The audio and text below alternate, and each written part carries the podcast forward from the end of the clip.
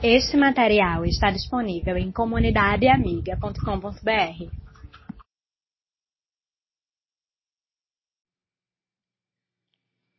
Boa noite, meus irmãos. Como é culto da família, eu vou me aproveitar de algumas coisas. Eu queria começar o sermão de hoje compartilhando um pouco de como foi minhas férias. Meus 35 dias de férias praticamente em casa, cuidando de Manuel e da minha esposa. E praticamente sem vir à igreja, né? Faz parte. E durante esse período, fora a questão da paternidade, né, que é um assunto muito longo que eu não vou colocar aqui, mas algumas coisas que me chamaram muita atenção, eu aproveitei bastante para ler, já que eu não podia sair de casa, como eu sou hiperativo, tenho que estar fazendo alguma coisa, eu fui ler. E li algumas coisas muito interessantes. Mas umas coisas que, uma coisa que mexeu muito comigo foi a falta é, de estar com os irmãos toda semana. Apesar de tantas visitas, tantos, tanto carinho das pessoas para com a nossa família, é diferente. É diferente de você ter um irmão de cada vez e você ter todos os irmãos juntos. É muito diferente. E eu senti muita falta disso. Quando estava no fim das férias, eu não aguentava mais, eu queria voltar para poder também voltar à comunhão com a igreja. E antes de eu entrar de férias, eu fui no centro da cidade, fui na Luz e Vida, e comecei a olhar alguns livros, fui levar alguns livros para me preparar para ser pai. E acabei vendo outras coisas também. No meio dessa olhada eu vi um livro com um título muito interessante, porque eu tenho sido pego muitas vezes com essa pergunta ou, ou essa questão na vida das pessoas. O nome do livro era assim: O que fazer quando não queremos ir para a igreja? A boa pergunta. E muitas pessoas têm me feito essa pergunta, ou externado esse sentimento de não querer ir para a igreja mesmo tendo ido depois de muito tempo, digamos assim. E eu comprei o livro. O livro não era bem o que eu queria, nem o que eu esperava, mas trouxe algumas coisas muito interessantes. E me fez refletir sobre algumas coisas que eu queria compartilhar com a igreja, ah, tendo a Bíblia como o livro base para a nossa reflexão. O que a igreja representa para as pessoas é algo muito polêmico. Porque é como se cada pessoa tivesse uma percepção daquilo que a igreja é para ela. E por incrível que pareça, essa percepção vai determinar boa parte da continuidade dessa pessoa na igreja ou não. E é por isso que é muito importante a gente trabalhar como a gente percebe e entende a nossa igreja. É muito conhecida uma história que, para aos que não conhecem, vão conhecer agora, de um homem que se encontra com Billy Graham. Billy Graham é um grande pregador dos Estados Unidos. Já está bem, bem velhinho. Mas foi um dos homens que Deus utilizou para fazer um verdadeiro avivamento evangelístico nos Estados Unidos. E ele estava viajando de avião ao lado de um homem e eles começaram a entrar no assunto de igreja.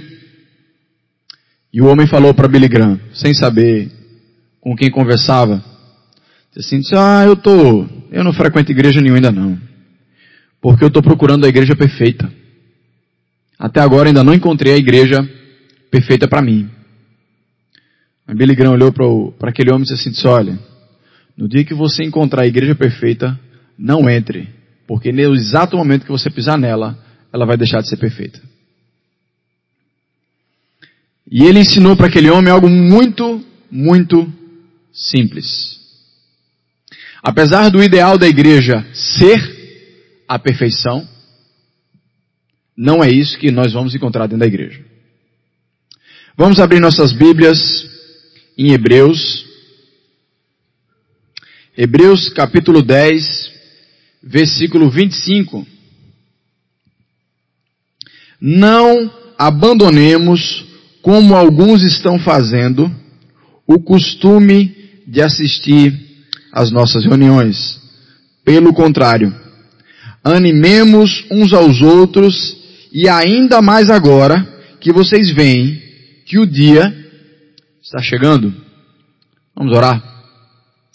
Senhor Deus eterno Pai, nos ajuda nessa noite, Senhor Deus, a estarmos refletindo sobre aquilo que é conteúdo da tua palavra e, consequentemente, conteúdo da tua vontade, Senhor Deus. Porque se cremos que a Bíblia é a palavra de Deus, estamos diante daquilo que tu, Senhor Deus, quer dizer para nós. Então me usa como canal da tua graça, da tua sabedoria e da tua verdade, Senhor. Em nome de Jesus, amém. O livro de Hebreus, apesar de ser redundante, foi escrito para Hebreus. E você vai encontrar muita linguagem do Velho Testamento no livro de Hebreus, porque o destinatário do livro era muito familiarizado com o Velho Testamento. Então ele vai usufruir ou ele vai usar de muita linguagem, é, símbolos, rituais que existiam no Antigo Testamento. Porque para a cabeça de um judeu, aquilo era muito comum, era um campo em que ele se sentia confortável. Assim como Paulo, diante dos gregos, pegava o Deus desconhecido ou a poligamia e fazia uma conexão com Deus, aqui se fazia a conexão com Cristo através do Velho Testamento. Do versículo 1 ao versículo 18 desse capítulo, o autor de Hebreus está tratando a obra substitutiva de Cristo em todos aqueles rituais do Antigo Testamento. O Santo dos Santos não era mais necessário, o tabernáculo não era mais necessário, o sumo sacerdote não era mais necessário, o cordeiro não era mais necessário, a cortina que separa o santo lugar do santíssimo lugar não era mais necessário. Por quê?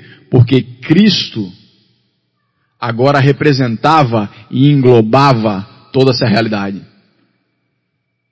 Nós somos o tabernáculo.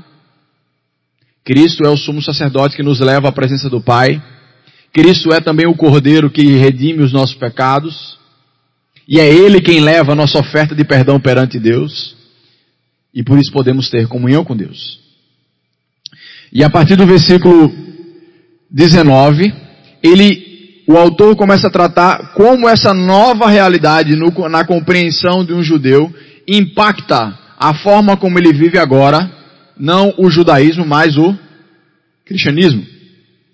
E já perto do nosso versículo, com o versículo 22, ele começa a trazer algumas coisas que é, é consequência dessa nova realidade de Cristo. Portanto, cheguemos perto de Deus com um coração sincero e uma fé firme, com a consciência limpa de nossas culpas e com um corpo lavado com água pura. Primeiro, intimidade. Cheguemos perto de Deus, porque agora podemos fazer isso mas chegamos perto de Deus do mesmo jeito em que o sumo sacerdote chegava, que era puro.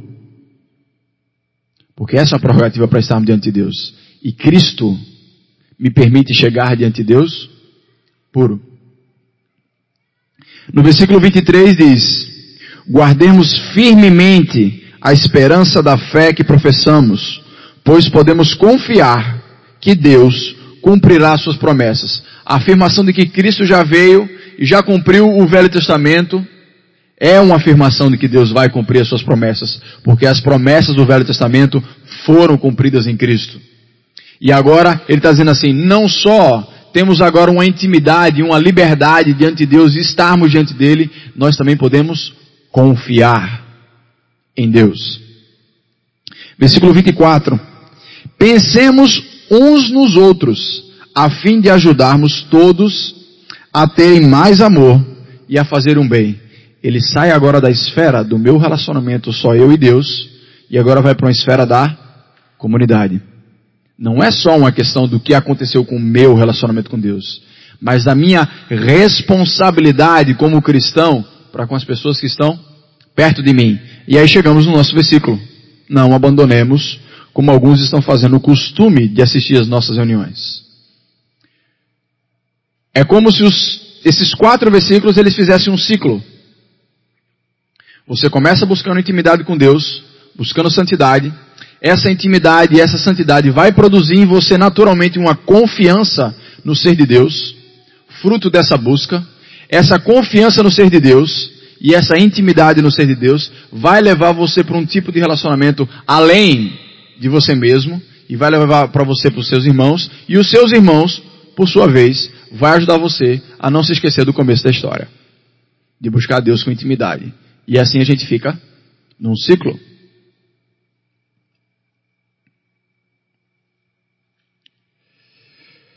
É um ciclo que ele começa do particular, se expande para o comunitário e o comunitário alimenta o particular. Existe uma diferença que a gente vê em teologia que ajuda a entender algumas coisas. Que quando a gente fala de igreja, a gente pode estar falando de muitas coisas. Quando a gente fala que a igreja é o templo do Senhor, não é isso aqui. Nós somos o templo do Senhor. A Bíblia fala que a igreja é o corpo de Cristo. Então o que é a igreja? Não é a cadeira, não é o templo, a construção, mas sim nós como pessoas. Existe a igreja como local, como uma referência de um substantivo que se refere a um local, assim como um supermercado ou um shopping, que você sabe aqui aquele local se propõe pelo nome que ele tem. Mas existe uma outra definição que, que é a igreja de Cristo como um todo, que a gente em teologia chama de a igreja invisível. O que é a igreja invisível? A igreja invisível são todos os cristãos de todos os lugares, de todas as épocas. Nós, quando nos convertemos, fazemos imediatamente, independente do processo de membresia da igreja local, você faz imediatamente parte da igreja invisível. Você agora é filho do Deus Altíssimo, a qual já tem muitos outros filhos. E que agora você herdou todos como irmãos. Queira você ou não queira. Queira eu ou não queira. Pertencemos a algo muito maior do que IPCC. Muito maior do que qualquer outra igreja que você possa denominar o presbiteriano, ou batista, ou assembleia, ou seja qual for. Pertencemos à igreja de Cristo. E temos uma responsabilidade muito maior com a igreja de Cristo. Porém, o que esse texto está dizendo como abandonando o costume de assistir às nossas reuniões, em outra tradução na revista atualizada vai dizer congregação, ele não está falando da igreja invisível. A palavra no grego é sinagogue, que vem de sinagoga local definido para oração de judeu. E é, e é, muito interessante essa tradução que a, a revista atualizada, a nova tradução na linguagem de hoje traz, que diz assim, o costume de assistir às nossas reuniões. Não é só uma questão de uma reunião, mas a reunião é de quem? É nossa. Não é uma reunião do pastor, da igreja com suas ovelhas. É uma reunião dos membros, dos crentes em Cristo Jesus naquele local. Então o que o autor está falando é: não abandonemos o costume de vir à igreja. E essa é a minha intenção hoje. É claro que não tem como a gente ser exaustivo em trabalhar por que as pessoas deixam ou se abusam de vir para a igreja.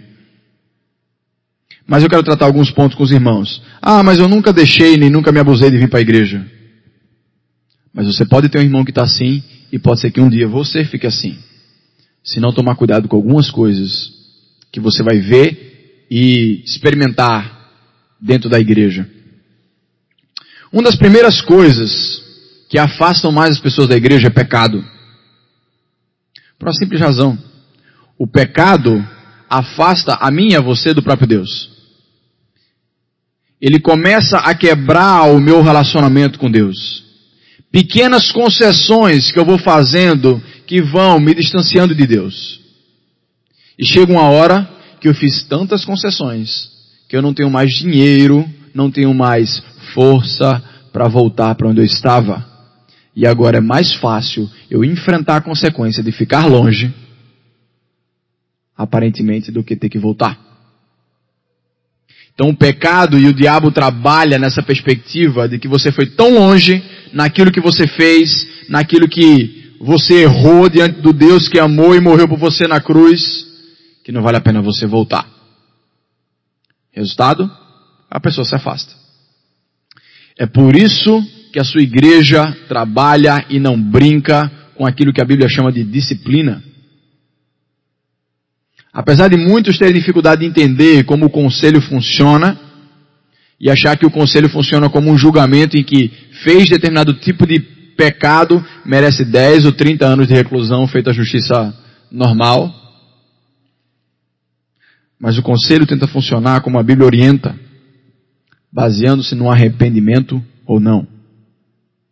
E trabalha e se esforça e vai até a última consequência, tentando fazer aquele coração voltar para o Deus a qual ele se afastou.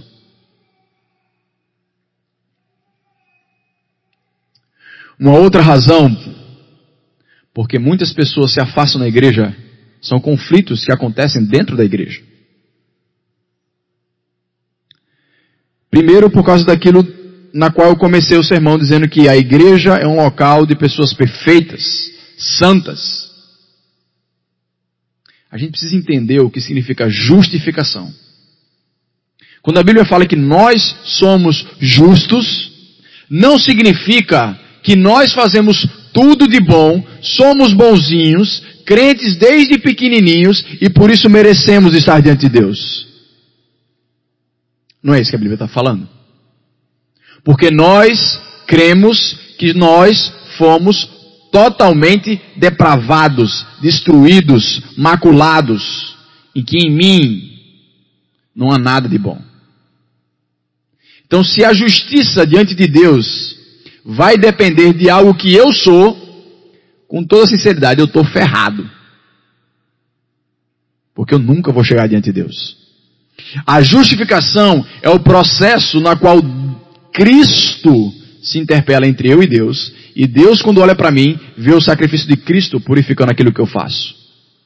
E não a minha ilusão de que eu estou fazendo tudo certinho na igreja e por isso eu posso chegar diante de Deus.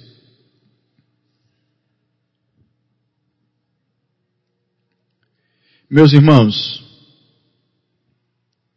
na igreja é o local que talvez seja onde você mais vai encontrar perfeição, imperfeição, e talvez o local onde você vai encontrar mais pessoas com pecado. Por uma simples razão. Porque aqui é o local de tratar. Qual é o local que você mais vê doente? É no hospital. Se você for para um hospital, Existem médicos, enfermeiros, secretárias que não estão doentes. Mas existem muitos pacientes. E algumas vezes, aqueles médicos, aquelas enfermeiras, aquelas secretárias são pacientes. Então, se existe um local que nós vamos encontrar imperfeição e pecado, é a igreja, não se assuste. Nem com você mesmo, nem com seu irmão. O que é que eu estou dizendo? Peque, peque, peque e fique na igreja? Não, não é isso que eu estou dizendo. Mas é que o pecado vai fazer parte da nossa luta. Qual é a diferença do pecado que você vê na igreja e a diferença do pecado que você vê no trabalho, na sua casa, ah, em qualquer outro local que você convive? É que aqui tem que existir uma luta contra ele. Essa é a diferença. E essa luta não significa que eu venço sempre, não. Mas ela existe. O próprio Paulo falava: aquilo que eu quero, eu não faço. Ele mesmo afirmava que existia uma dificuldade dentro dele de fazer aquilo que o Espírito mandava. Paulo fala que Deus colocou um espinho na carne dele para ele não se orgulhar, porque Paulo ia ser tomado pelo orgulho de achar que era o homem de Deus naquela época. E ele fala que é como um enviado de Satanás que esbofeteia a minha cara. o diabo servindo o propósito de Deus de tornar Paulo humilde. Mas tinha um orgulho querendo sair. E por vezes sai. Com toda certeza. Porque para ele constatar que aquele, que aquele espinho vinha para alfinetar o orgulho dele, é porque esse orgulho saía e ele via isso. Paulo era santo por causa de Cristo. Um homem admirável, com certeza. Como eu e você podemos ser, como ele mesmo disse. Olhem para mim, como eu estou seguindo a Cristo. uma das coisas que eu mais ouço é que a igreja está cheia de hipócritas. Isso eu ouço assim, de Túlia. A igreja só tem hipócrita. A igreja tem hipócrita. E muito. Mas você dizer que a igreja tem hipócrita é muito diferente de você dizer que todo cristão é hipócrita. É a mesma coisa de nós dizemos no Brasil, apesar de queremos acreditar nisso, mas eu não creio que é verdade, é que todo político é ladrão. Mas não é. Apesar de vermos casos e casos de corrupção, existem políticos que não são ladrão. Porque uma das coisas que eu mais ouvia no colégio era que todo pastor era ladrão. E a minha pergunta de resposta era simples. Então, meu pai é ladrão. E eu sei que não é. Só que o que é que se vê na TV? Pastores e mais pastores, ladrão, pedófilo. Então todo pastor é. Se eu encontro cristãos, cristãos hipócritas, eu não posso dizer que todo cristão é. Agora, por um outro lado, eu gostaria de dizer que todo cristão é um hipócrita. Por causa do texto que o pastor Joselito leu.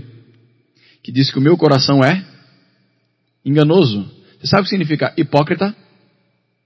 No grego significa ator.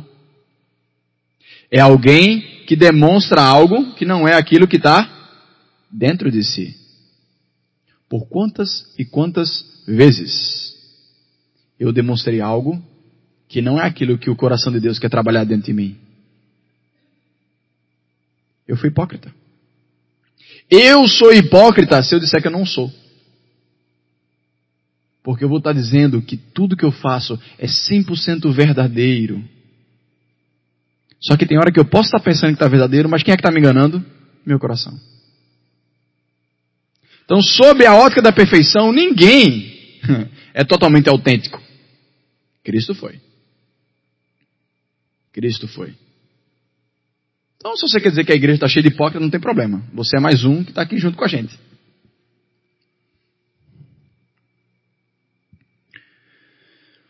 Outra coisa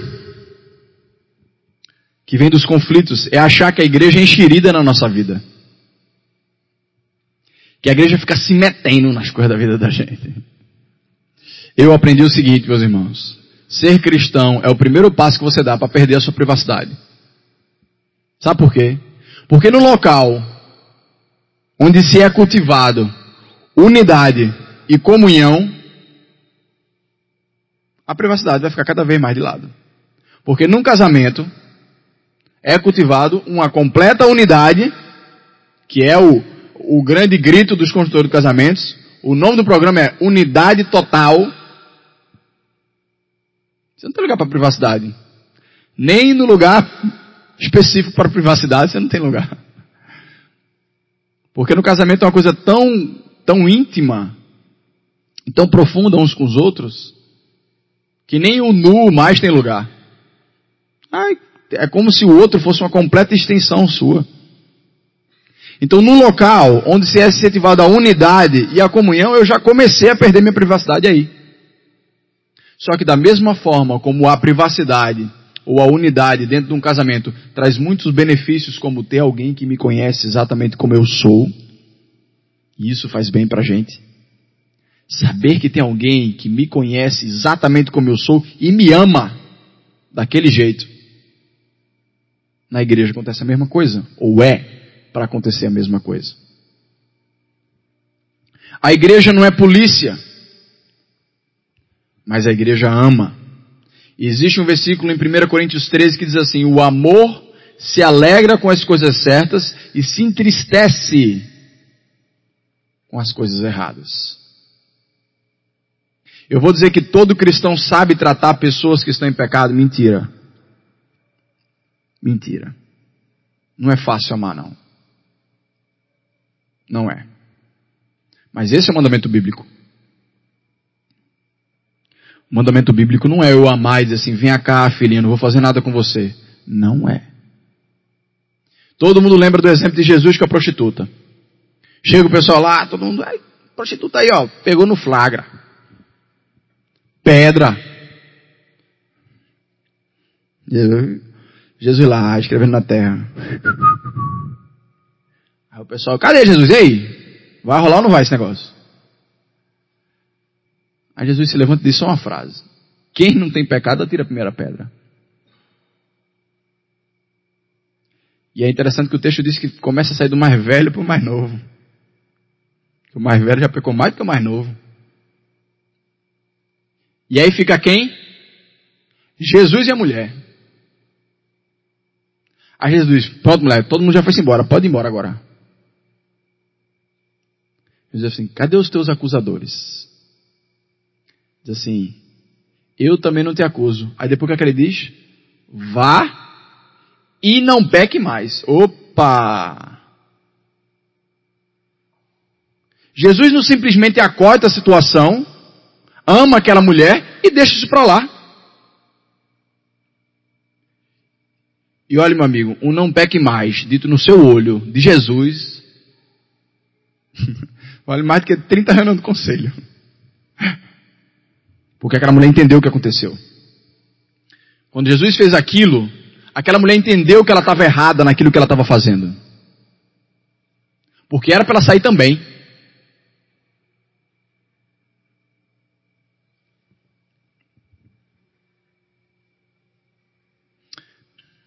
Nós queremos muito compartilhar a nossa vida. É por isso que rede social bomba. Facebook, Orkut ou qualquer outra coisa. Porque nós queremos compartilhar a nossa vida com as outras pessoas. Só que o nosso coração enganoso quer fazer o seguinte: ele quer compartilhar só o que nós achamos que é de bom.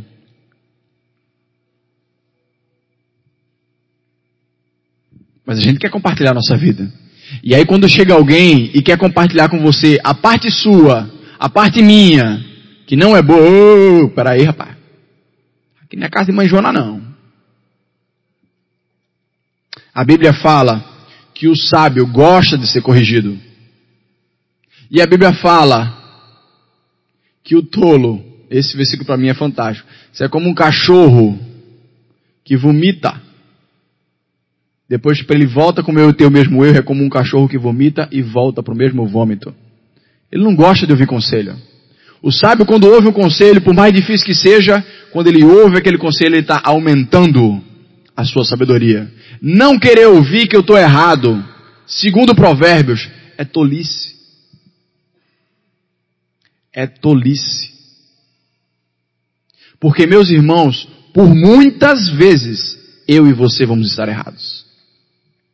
E precisamos de pessoa com coragem e com amor o suficiente de chegar para mim e para você dizer assim: meu filho, você está errado. Por isso, por isso, por isso, por aquilo. É claro que existe jeito para tudo. Mas a gente precisa preparar o nosso coração para ouvir que a gente está errado, porque a gente se engana. A gente acha que está bem, mas não está. E a gente precisa de uma visão externa para poder nos ajudar a corrigir a nossa própria rota. É como você ter um homem que está caminhando no deserto e você tem um privilégio de estar num helicóptero olhando ele caminhando pelo deserto. Com toda certeza, a visão de quem está no helicóptero pode ver se ele está em uma direção certa ou se ele está rodando em círculos. Então ele pode ajudar o homem que está caminhando aonde ele quer chegar. E assim são as outras pessoas.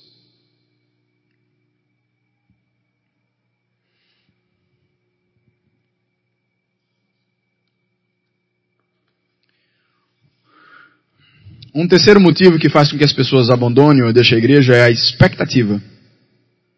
Elas criam, nós criamos expectativas do que a igreja vai ser.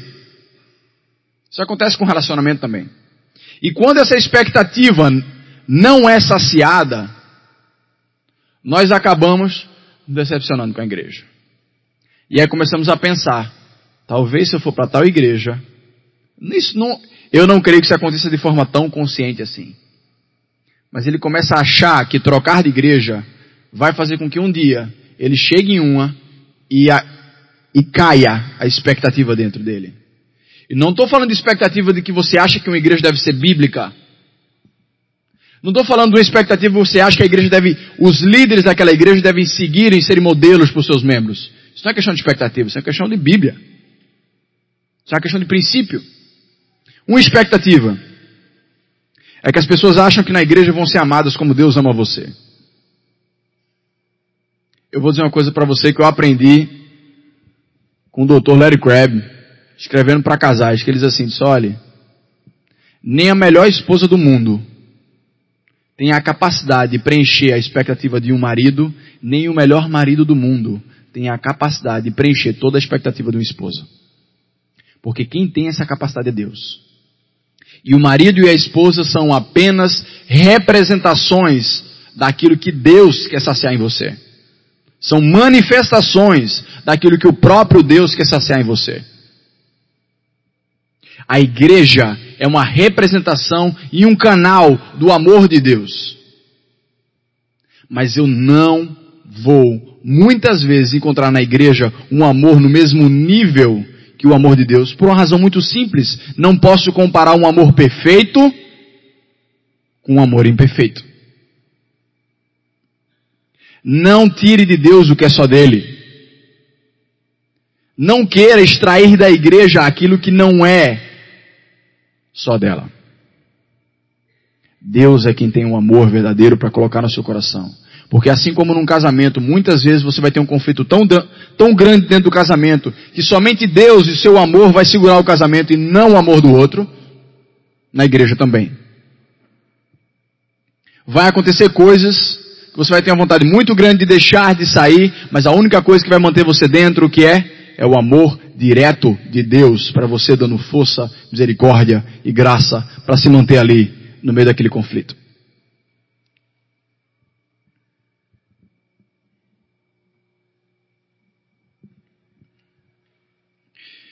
Lendo esse livro que eu disse para vocês, eu cheguei numa conclusão muito simples, mas que eu nunca tinha visto dessa forma. É que a igreja, ela perde completamente o sentido quando eu a vejo como um local de ser servido. Se eu vejo a igreja como um local de ser servido, rapidamente, você vai deixar de fazer parte daquele corpo. E aí que eu descobri o quanto é importante o serviço também nessa área. Porque quando você está servindo na igreja, já caiu a sua ficha que existe algo que você pode colaborar para o crescimento dos seus irmãos. E o crescimento dos seus irmãos vai fazer você entender uma coisa muito simples: que existem pessoas em níveis diferentes, com problemas diferentes. E faz você ficar além disso. Então você consegue enxergar os erros, as dificuldades das pessoas muito mais além, porque você começa a encarnar a missão de Cristo que veio para quem está doente e não para quem está bom.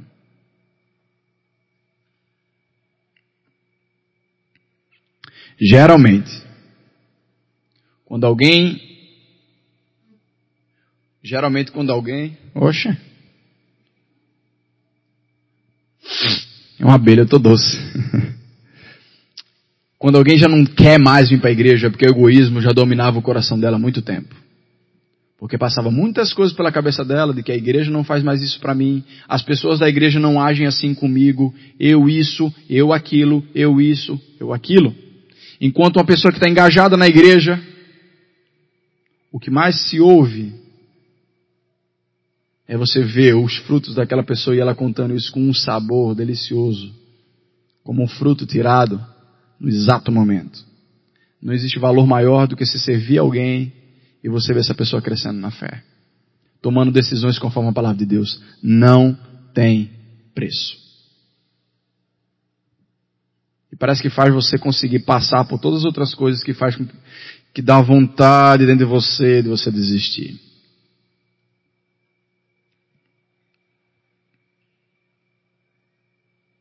Por fim, uma outra expectativa que as pessoas têm é que a igreja é como se fosse uma muleta para buscar Deus.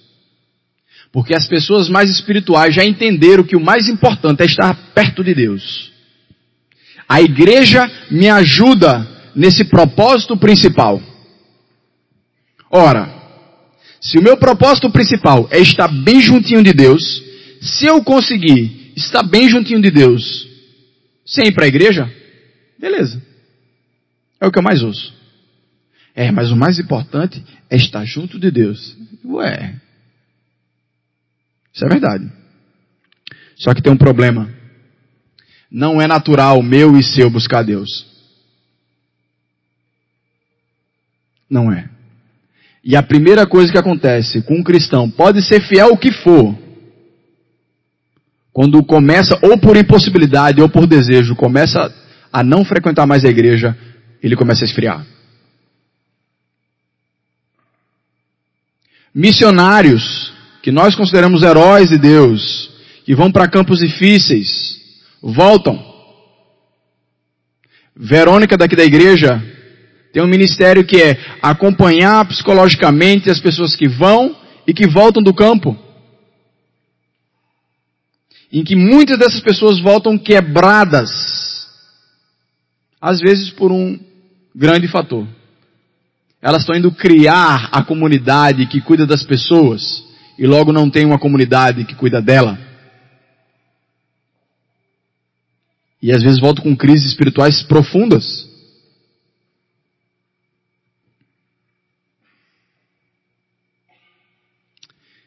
Eu ouvi uma frase que tem me feito pensar muito, se ela é verdade ou não.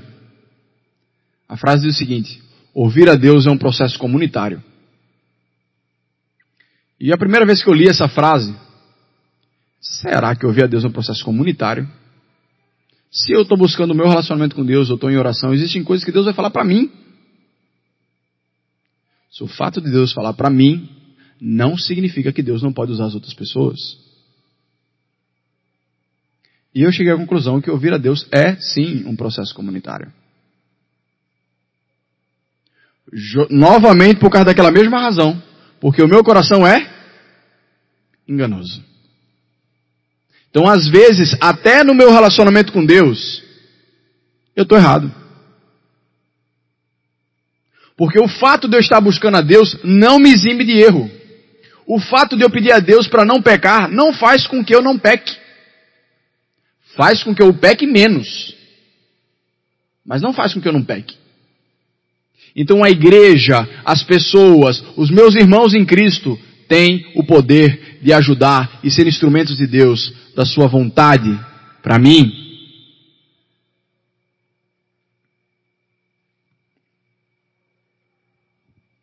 A igreja, meus irmãos, não é uma invenção humana. Não é optativo para aquele a quem crê em Cristo Senhor Jesus não fazer parte da igreja. Ah, o que é que eu vou fazer com missionário? Meu pai sempre me ensinou que exceção a gente trata como exceção. Até em países perseguidos existe igreja. A igreja são dois, três ou quatro, mas existe uma igreja ali. A igreja foi criada pelo próprio Cristo como ela se manifesta, aí é outros 500. Mas o ideal da igreja é que você esteja dentro dela. Foi isso que Cristo quis dizer, e é isso que esse texto está dizendo. Não abandone. Muito pelo contrário, anime. Anime, que é o contrário de desanimar. Eu preciso dar motivo para os meus irmãos ficarem animados em voltar a frequentar as nossas reuniões. E o animal de tu vai para o inferno, viu? se tu não for.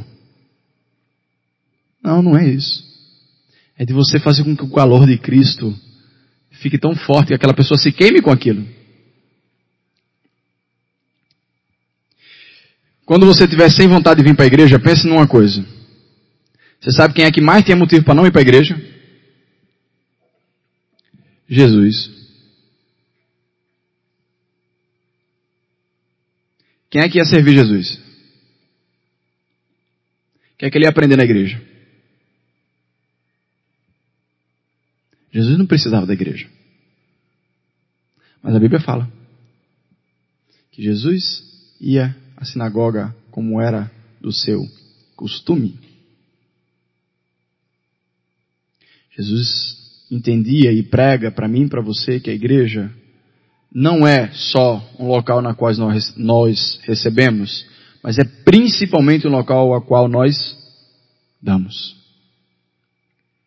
E eu vou terminar com uma ilustração que eu achei interessante. Que um homem fez uma comparação da igreja com a arca de Noé. A arca de Noé ficou quase um ano. As pessoas e os animais ali dentro, naquela convivência, até que eles conseguissem sair dali. processo todo de chuva, de esperar a água baixar, daquela quase um ano. E com tanto animal lá dentro, eu tenho uma coisa que certamente acontecia. A arca fedia. Com toda certeza a arca fedia. Mas ainda assim, era o melhor lugar para se estar. A igreja muitas vezes vai feder. Por causa dos meus pecados, dos seus pecados. Mas ainda assim, vai ser o melhor lugar para você estar. Vamos orar?